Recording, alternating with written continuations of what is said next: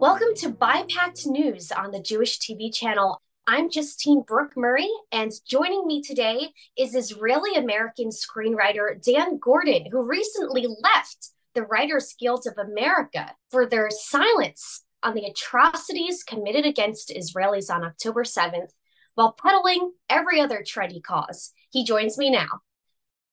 You were part of the Writers Guild of America for 56 years, and you finally decided to leave after this guild just remained completely silent on the atrocities happening in Israel what made this the point for you to finally leave after years of the guild promoting woke causes, BLM, George Floyd, LGBTQ issues? What made now the the time when you just decided to to quit?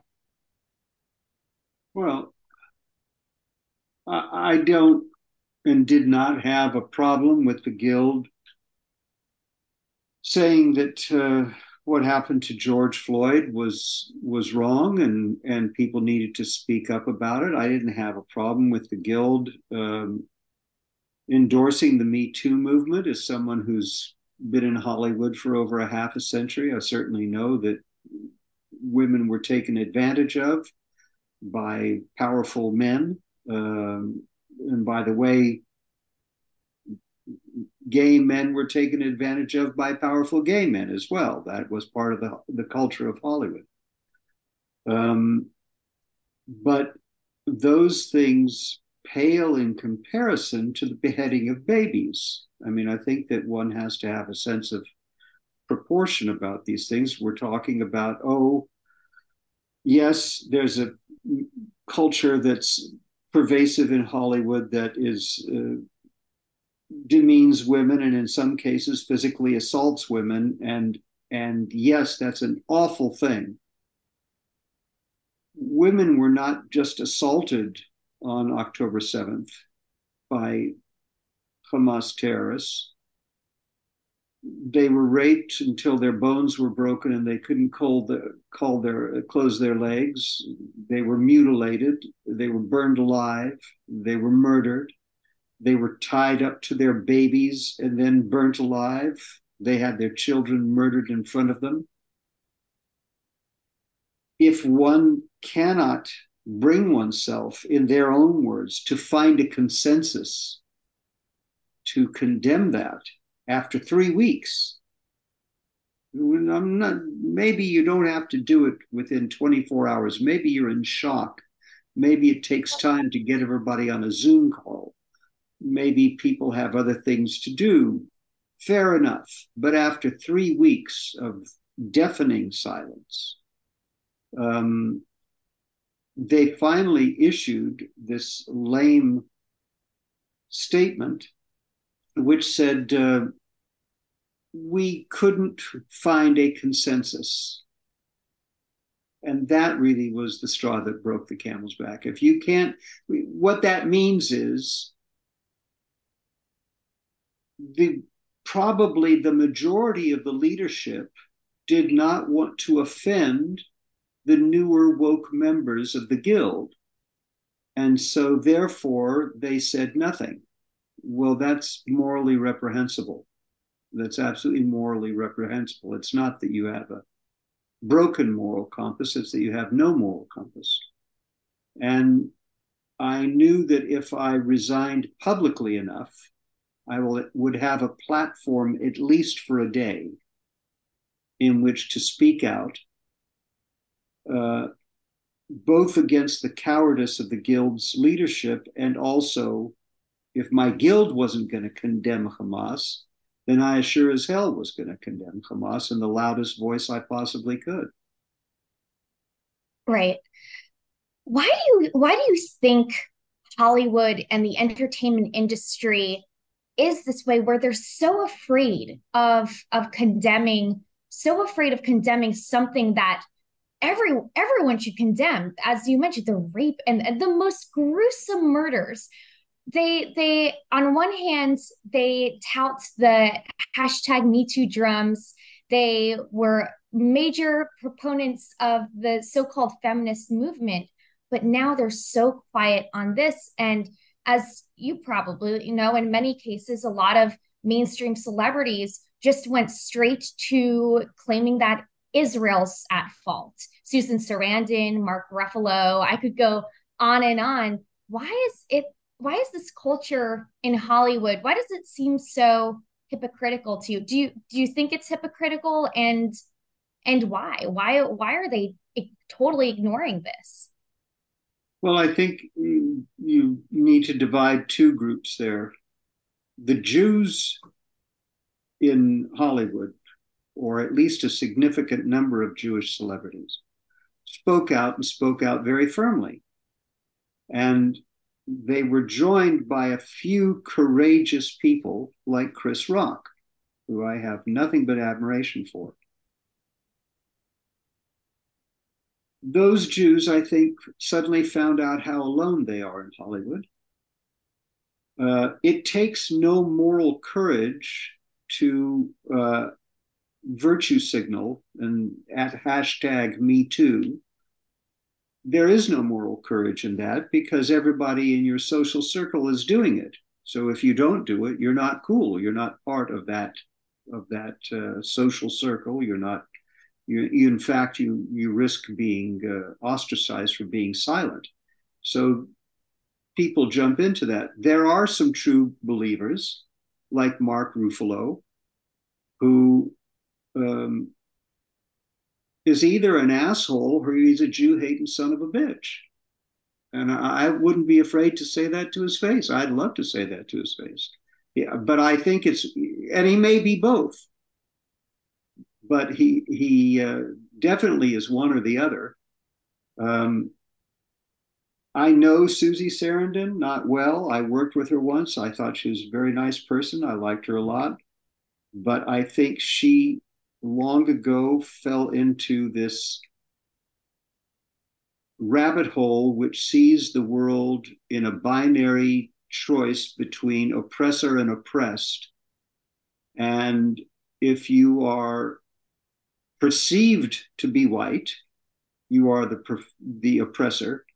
What most of these folks don't take into account is that the majority of Israelis uh, are brown skinned people whose families have been in the Middle East for 2,000 years before Muhammad's mother was born.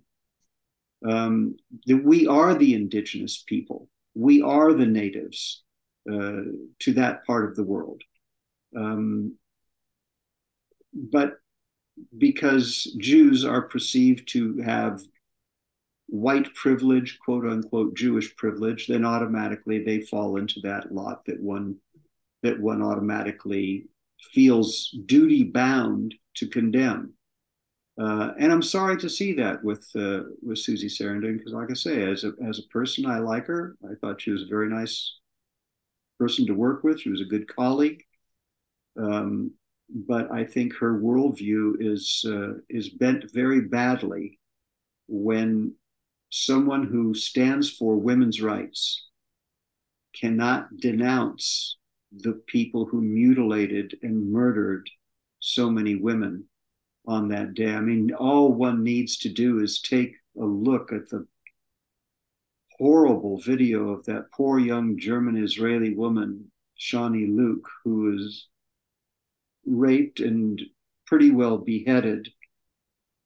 And then her body paraded through the streets of Gaza to the shouts of Allahu Akbar. If you can't condemn that, if you can look at at those images and still see a moral equivalence between Hamas and Israel, then you should question why God gave you eyes. You mentioned a little bit earlier that you believe a lot of Jewish people who are are working in the entertainment industry, they've realized how alone they are this past month. Yeah. And and Hollywood obviously there's that stereotype Jewish people in America. Most of us are, are, are deemed liberal, and we, there's a lot of us in the entertainment industry. Do you think that uh, have you spoken with with Jewish peers who have felt that rude awakening and maybe were more liberal than uh, before October 7th and are suddenly starting to maybe think a little bit differently about the world and and about the people who they thought were their allies in in progressive movements. Have they have some of them woken up? Um, i've talked to to people. I don't know that they that it's so much a notion of oh maybe certain of my liberal notions were wrong. It's that they suddenly feel very much alone and very vulnerable and many of them very frightened and by the way they have good reason to feel that way uh, i just to, this morning there was the news of a 69 year old jewish man who was killed in westlake village california well, that's where I raised my children. I lived there for 30 years. Uh, I would have told you that may have been one of the safest places for Jews to live on planet Earth. He was killed at the corner of Westlake Boulevard and Thousand Oaks Boulevard. I, I, I know exactly where it was because it was a quarter mile away from my house.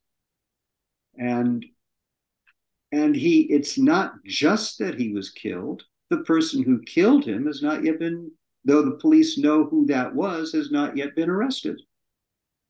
Right. Now, it seems to me, in any other circumstances where there's no question that this was a gentleman who struck the man who then fell backwards and hit his head, the medical examiner said, I can see a mark on his face. So I know he was struck in the face and I was a reserve police officer for, in LA for 20 years, so I know a little bit about police work. Um, you would take that person into custody. You would call the DA. Um, you, the first thing you would not do, as did, and I don't want to criticize, criticize the sheriff of Ventura County, but I guess I am. The first thing you would not do is say, well, in the light of this, we're going to protect the Muslim houses of worship and the Jewish places of worship. I, I thought that was a rather odd juxtaposition. Um, but I think Jews need to wake up in this country and figure out who our friends are and who our friends are not. And I think that's a rude awakening for a lot of Jews. Um, but it is time for them to wake the hell up. Speaking of in, in that case, where do we where do we go from here? Because the the Jewish people were such a, a small population, and already you have you have Jewish people who who have not yet maybe waking up or who are peddling some some of the mantra some of the anti-israel mantra. And and although it's a, it is a small minority they seem to be the loudest. And you, you have that plus a world of of people who we we thought were allies and then they turn against us.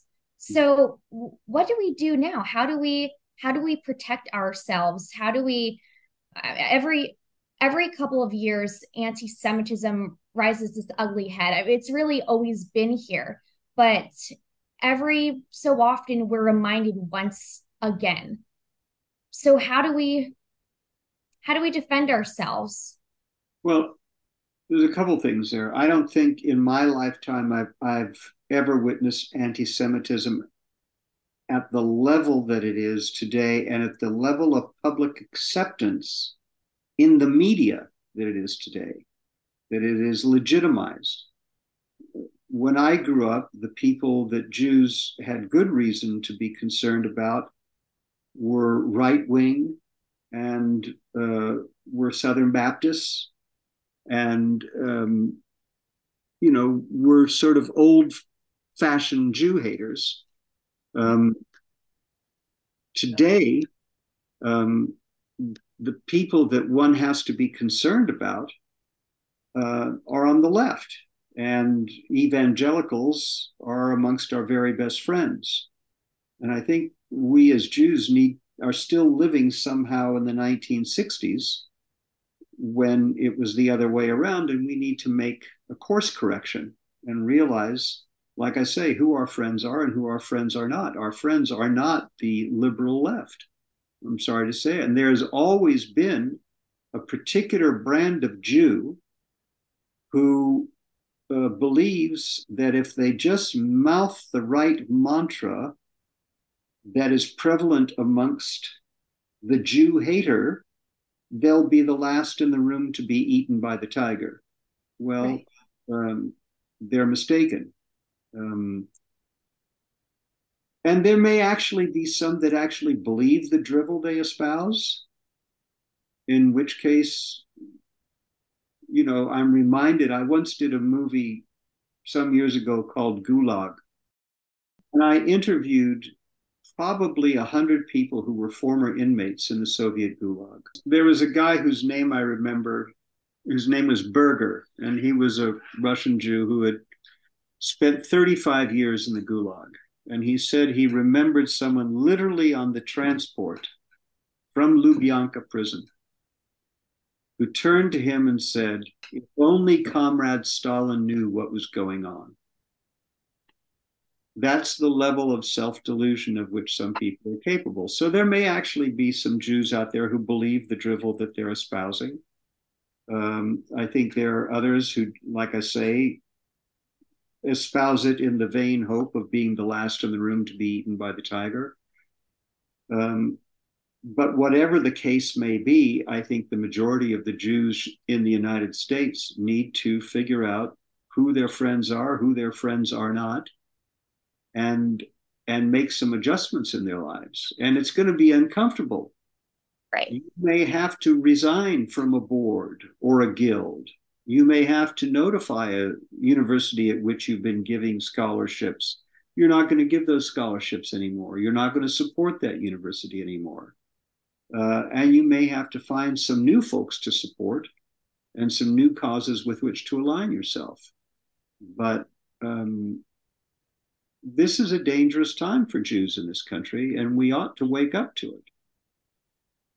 Do you believe that part of the reason American Jews, especially, have a lot of them have turned away and and maybe even stuck their heads in their sand, at least up until October 7th, is is the fact that they're comfortable living in America right now. And and despite all of our problems, we've been a very, a very, very good country. It's it's almost as if um and personally in my own experience i'm young i'm part of gen z so a lot of my jewish peers in in college and even in high school growing up they didn't have the memory of anti-semitism that their parents and their grandparents had they were comfortable and we grew up in the early 2000s where we were told everything was was just getting more progressive and we were all tolerant and diversity and inclusion was being pushed in our school curricula.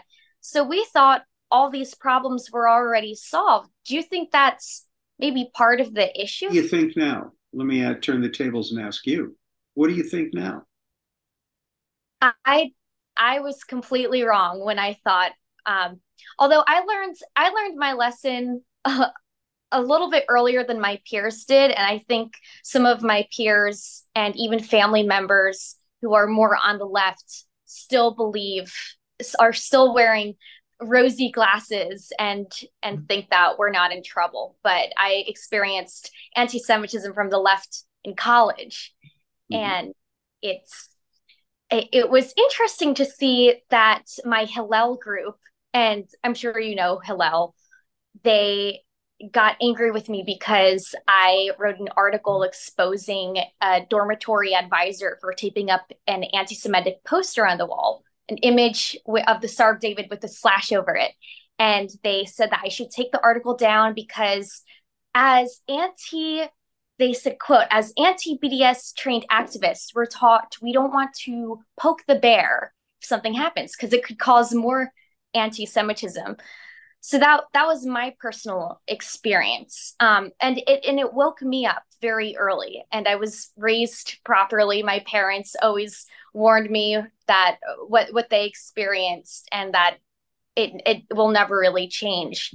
But i don't think it's the same for a lot of young people a lot of young jewish people and a lot of older jewish liberals who have been living in america for a long time and who who maybe didn't wake up until October 7th.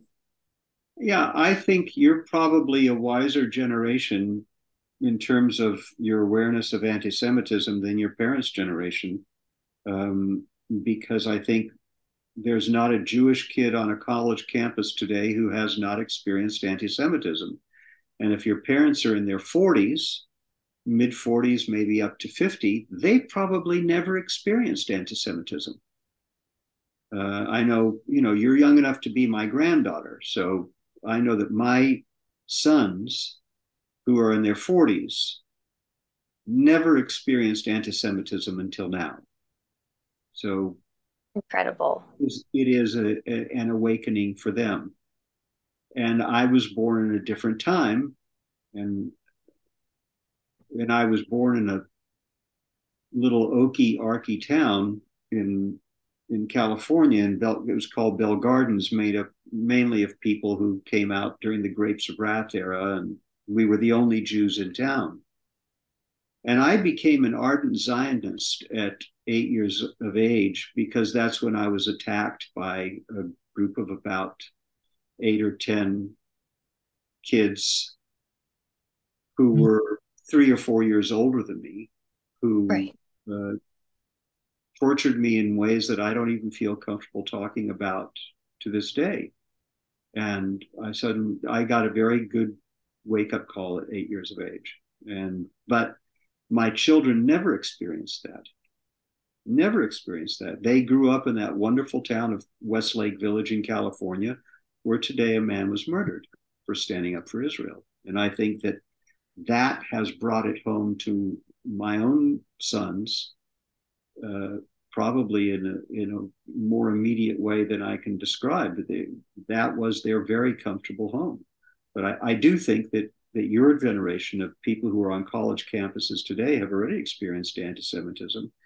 And in regards to your Hillel group telling you, shh, shh, that's really an old diaspora Jewish attitude.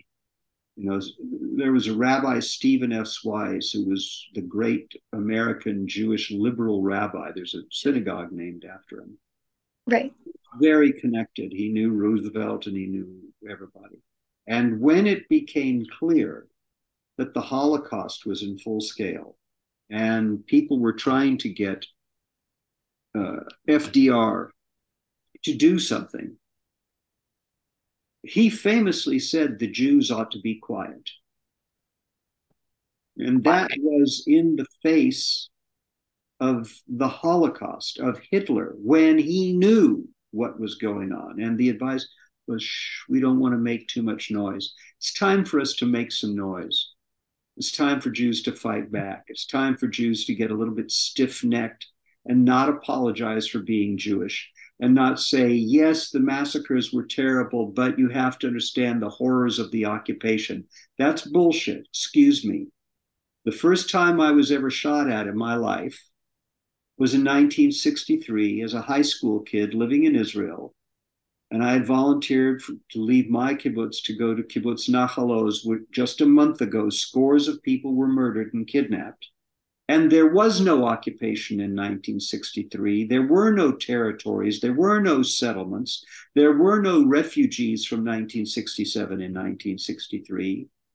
I was planting a palm tree with another kid when Fedayeen terrorists from Gaza opened up with machine guns on us. And happily, you saw two Jews break the land speed record and, and get out of harm's way pretty quickly. But uh, all the excuses that legitimize mass murder that are being offered up by the enablers of Hamas and their apologists, namely the occupation and the settlements, uh, there were no such things in 1963. And you say, well, yes, but they were they were refugees from 1948. Well, it would do people good to know their history because the Jews of Hebron were massacred, as were the Jews of Jaffa massacred in the 1920s and 1930s before there was a state of Israel. Right because there was a strain of Palestinian Arab, not all of them, but definitely a strain that would not accept a Jewish presence of any kind, of any size, anywhere in Israel. And people need to remember that in 1936, there was a thing called the Peel Commission, which gave the Jews a state that would have gone from Tel Aviv up north, turn right at the valley of Jezreel, and include part of the lower Galilee. It was basically the size of LA County. And right. David Ben Gurion famously said, Yes, we'll take it, because he knew that the Jews of Europe needed a place to go to, and there was no such place. The Arabs of Palestine, led by Haj Amin al Husseini, who was the sort of George Washington of the Palestinian national movement, said no. Now you have to ask yourself, where did Haj Amin al Husseini, the George Washington of the Palestinian national movement, spend World War II? He spent it in Berlin with Hitler, advising him on how to set up Muslim SS death squads in Yugoslavia. He was a wanted war criminal. And where did he go after World War II when he was a wanted war criminal? He went to Gaza, where he became the first ruler of the all Palestine government in Gaza up until 1959. So when people tell me about, oh, the Jews brought this on themselves, that was the Hitlerian lie. Except now, instead of saying, well, we're the uh, multi tentacled uh, Bolsheviks, which was the Hitlerian lie, we are the white supremacist, colonialist, capital pigs, oppressor of the masses, of the downtrodden uh, Palestinian people, who, but for us, would welcome us with open arms and join hands and live with us in peace. There are Palestinians who would do that. Unfortunately, there's Hamas. And by the way, the, the Palestine Authority differs from Hamas in in degree, but not in kind. They fund them. They they have the Palestinian Martyrs Fund, the pay to slay program. Yes. And we fund it. Our government restored taxpayer money, but it, it just seems what what really what really just boggles me. But I guess I mean it, it's a pattern of the people, the same people who want to make a moral of equivalence with Hamas terrorists and Jewish people trying to su- survive is that everything, every form of terrorism, they're now openly calling resistance. I yeah. remember back back when I was in college, I did a, a little undercover project and I filmed this crazy group affiliated with my campus that openly openly supported Hamas. And I thought, oh, this is this is absolutely insane. But I realized you don't have to go undercover anymore to mm. expose that. It, they're openly saying Hamas is is some type of resistance group and when they say by all means necessary they include they include the rape the the most brutal executions that we saw on October 7th yet it seems that sometimes they go back and forth. They can't decide whether to pretend that didn't exist, that didn't happen, as if they're denying the Holocaust again, um, or to justify it because it, it's almost a form of doublespeak that they're that these anti-Semites, both in the Middle East and and their proponents here, they're either saying, well, it didn't really happen, or it did happen, but uh, it, it was it was justified. What do you respond to that with? Well, I think you're absolutely right that it is a doublespeak. The point is, they're going to try and neg- negate your legitimacy, even though what they're saying makes absolutely no sense. On the one hand, it never happened. Well, show me the pictures of the dead babies. Come on now. And how many dead babies were there? But if there were, it's legitimate resistance by any means necessary. You know, I saw Queen Rania uh, of uh, Jordan speaking to Christiane Amanpour, who has always seen herself as the moral arbiter of right and wrong in the Middle East, though I don't know who appointed her to that august role. I had the pleasure of being her escort officer as a member of the Israeli army military spokesperson unit in the Second Lebanon War.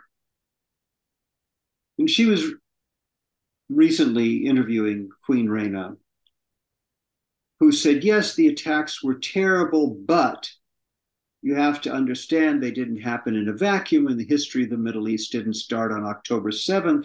And this is the logical outcome of the oppression of the, of the occupation. And you know, Ms. Amanpour is not stupid. She might even know her history. And if she does, she would know that Queen Rania's father in law, King Hussein of blessed memory, and I say that not sarcastically because I knew King Hussein, I met with him several times. I considered him at the end of his life as close to a holy man as every, anyone I've ever met. But that same King Hussein slaughtered thousands of Palestinians and expelled tens of thousands of Palestinians in what was called Black September when they tried to assassinate him and, by the way, Queen Rania's husband, who was then a child. Uh, and King Hussein begged the state of Israel to intervene on his behalf so that when Syrian tanks started coming in to support the PLO, who was trying to topple him and create the Palestinian state in Jordan, the state of Israel threatened to go to war with Syria unless they backed off. And it was Israel that saved King Hussein and his son, King Abdullah, the husband of Queen Rania, who so piously talked about the war crimes of Israel. And if she knew even more history, which I'm sure Christiane Amanpour does know, King Hussein's grandfather of blessed memory, after whom King Abdullah is named, was assassinated on the steps of Al Aqsa Mosque, the third holiest place in Islam, not by Israeli settlers, but by Palestinian terrorists. So the hypocrisy of people who cherry pick incidents, not even facts of history, and use them to somehow find a moral equivalence between people who genuinely want to live in peace with their neighbors and people who openly and proudly state that their goal is the genocide of the Jewish people. Right. Amazes me that you know it is it is the the chutzpah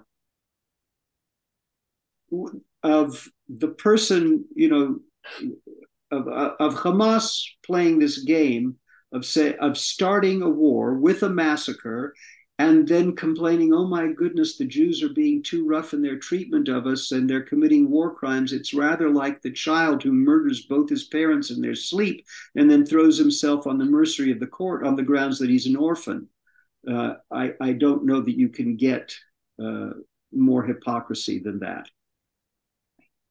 As you mentioned earlier, with some of the rhetoric Susan Sarandon has peddled, this idea that, well, we're automatically going to deem Jews as the oppressors because we they, they look white, at least here in America.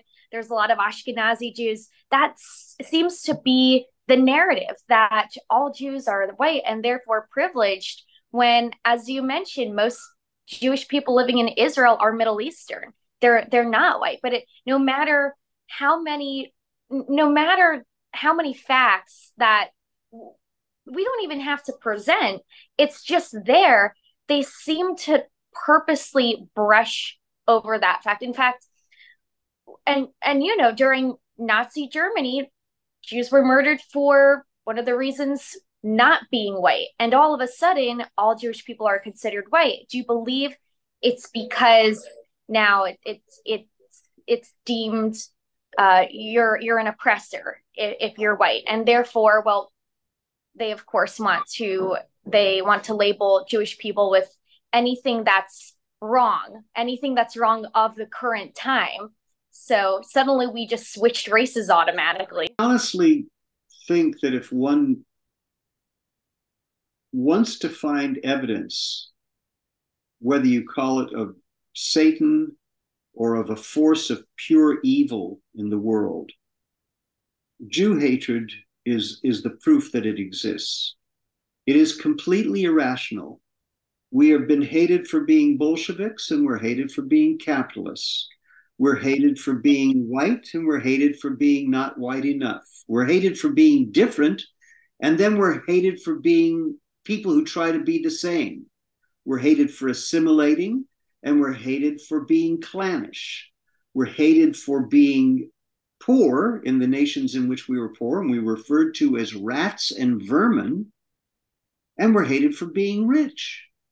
We're forced into occupations because we're Jews, and then hated for succeeding in them.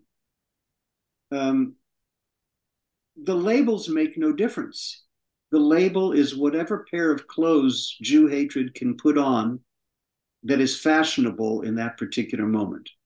And it really doesn't matter what the clothes are, they're the legitimization for a totally, honestly demonic, irrational hatred of a people who have probably benefited mankind more than any other people in the history of the human race. It's, I mean, that being said, we've, no matter how many times we've been persecuted and how many attempts to wipe us off the face of the earth, we keep surviving. And we don't just survive, we survive and we contribute more and more to society. Do you think that a, a major factor right now, and and in my opinion, it's it's been a factor for ha- hating Jews in the first place, a, a major factor contributing to the thousands of years of anti-Semitism, the fact that we do keep getting back up, and that we have a culture that is very productive, and that we do manage to find ourselves in leadership positions, in positions where we've actually helped the world and and we've helped ourselves but not just ourselves other people. Where in in top positions in in academia but also in the medical field in technology. Do you think that people right now at least in this day and age that might be a major contributing factor to the anti-semitism? Just blatant jealousy. You know anti-Semitism, as I say, which I, I don't like the phrase anti-Semitism, it's Jew hatred. Right.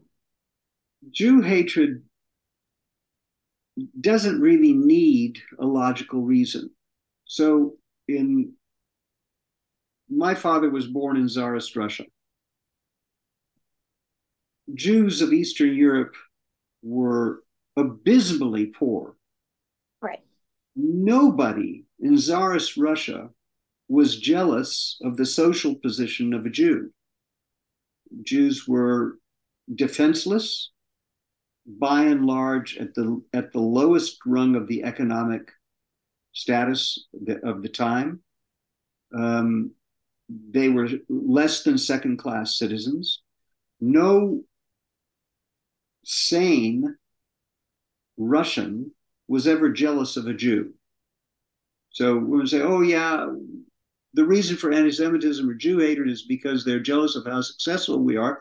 Yeah, well, that might be the excuse of the day, but in the areas and the times where Jews were the poorest of the poor, Jew hatred still existed. If you take a look at the plight of, of Middle Eastern Jews, uh, Jews were Jews of Yemen were were less than second class citizens. And even though they developed skills and they were artisans and they learned to be silversmiths because they were kicked out of other professions, uh, a Jew could not, you know, I remember when I was a kid in Israel, I went to a Yemenite synagogue on one Tisha B'Av. And and here were again this is in the early 1960s so you, you had people who were of a generation who just came to israel really 10 12 years before. So i was in this and they weren't old people. They were in their 40s you know that in their 30s and as they prayed they sat on the the dirt floor of the synagogue and they rocked back and forth in this kind of emotion and I said, Well, that, that's really interesting. Why do they do that? And I, I asked someone to explain it to me. And he said, That is the motion of a person who's riding a camel. And in wow. Yemen, no Jew could ever be physically higher than a Muslim. So you couldn't be on a camel if you were a Jew in the presence of a Muslim. It was insulting. So I guarantee you, those Yemenites who were not Jewish were never jealous of the Jews who were persecuted there. Um, I say Jew hatred will find whatever excuse it needs, but it's always irrational. It's pretty damn near demonic. It's it's a kind of horrific virus that's worse than cholera, that's worse than uh, COVID. It's it, it's a kind of plague, and it's a kind of collective madness. Right. That that um, otherwise sane people seem to be affected by, and people who, again, you would say, when I was a kid, the people who were Jew haters were by and large ignorant. So you would say, well, if only they were educated.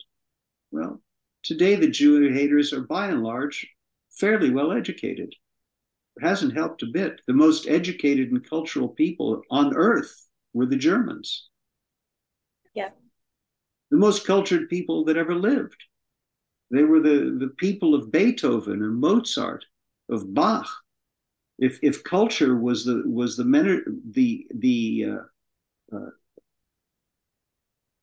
the word in Hebrew is chisun, the uh, the thing that makes you immune immune from uh, anti-Semitism, then the the Germans would have been the least anti-Semitic people on the face of the earth. No one was more cultured than the Germans, but Jew hatred doesn't care about education, doesn't care about culture, doesn't care about economic status. You know, some of the wealthiest Brits you'll ever meet are some of the biggest Jew haters. Some of the poorest Irish you'll ever meet are some of the biggest Jew haters. There is Jew hatred in China where there are no Jews. um, that there is Jew hatred in Japan where yeah. there are no Jews. All right. Not it, even odd chapter. Yeah, it is it is absolutely demonic. Um, but it is there. It is a fact of life, and Jews ought to wake up to it. And as I say, um, act accordingly. And and honestly, if anyone thinks or thought that Israel's fight is not our fight as Jews of the diaspora, or that God forbid, if it wasn't for Israel, we wouldn't be hated as much as we are now you realize what a fool's paradise you've been living in. Yeah. Because the whole nonsense of occupation and genocide, if it were occupation and genocide, let me ask you a quick question. How many civilians, Muslim civilians, Muslim Arab civilians, have been killed in the Yemen civil war? You know the number? I don't, but I do know that the number yeah. has gone in Gaza. There's more Arabs living in Gaza than ever before. Yes, well, that's a different thing. If if we were committing genocide, one should see fewer people there than were in 1967, and in fact, the population of Gaza and the West Bank has quadrupled since 1967. So I wish that our people had suffered the kind of genocide that the Palestinians are complaining about, because then there would be 250 million more Jews on the face of the earth, which I wouldn't mind. But but that's beside the point. As I say, in Yemen, 340,000 civilians have been killed. Do you see any marches, any rallies protesting the death of the poor Yemenis? Nope, not in, at all. In China, 1.5 million Muslim Uyghurs are in concentration camps. Is there anyone out there marching against communist China because of the persecution of the Muslim minority in, in China? No one. So in fact, yeah. the, the they, nonsense of this is done out of our our concern for humanity, and we would act the same in the face of any injustice directed to any minority. Again, is total and complete bullshit. It's a legitimization of, of Jew hatred.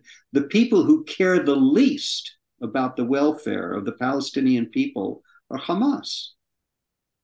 Thank you so much for your time and thank you for for joining me and and for explaining why you why you left and and and th- also thank you so much for your bravery and for speaking up. It it is hard. I I understand how hard it is in academia to speak up against what seems like a, a, a mob of thought leaders forcing you to believe one thing, but especially in the entertainment industry. So kol hakavod to you. Thank you for having me. Thank you again for joining us on BIPACT News on the Jewish TV channel. Tune in for more great programming on anti Semitism, anti Zionism, and miseducation.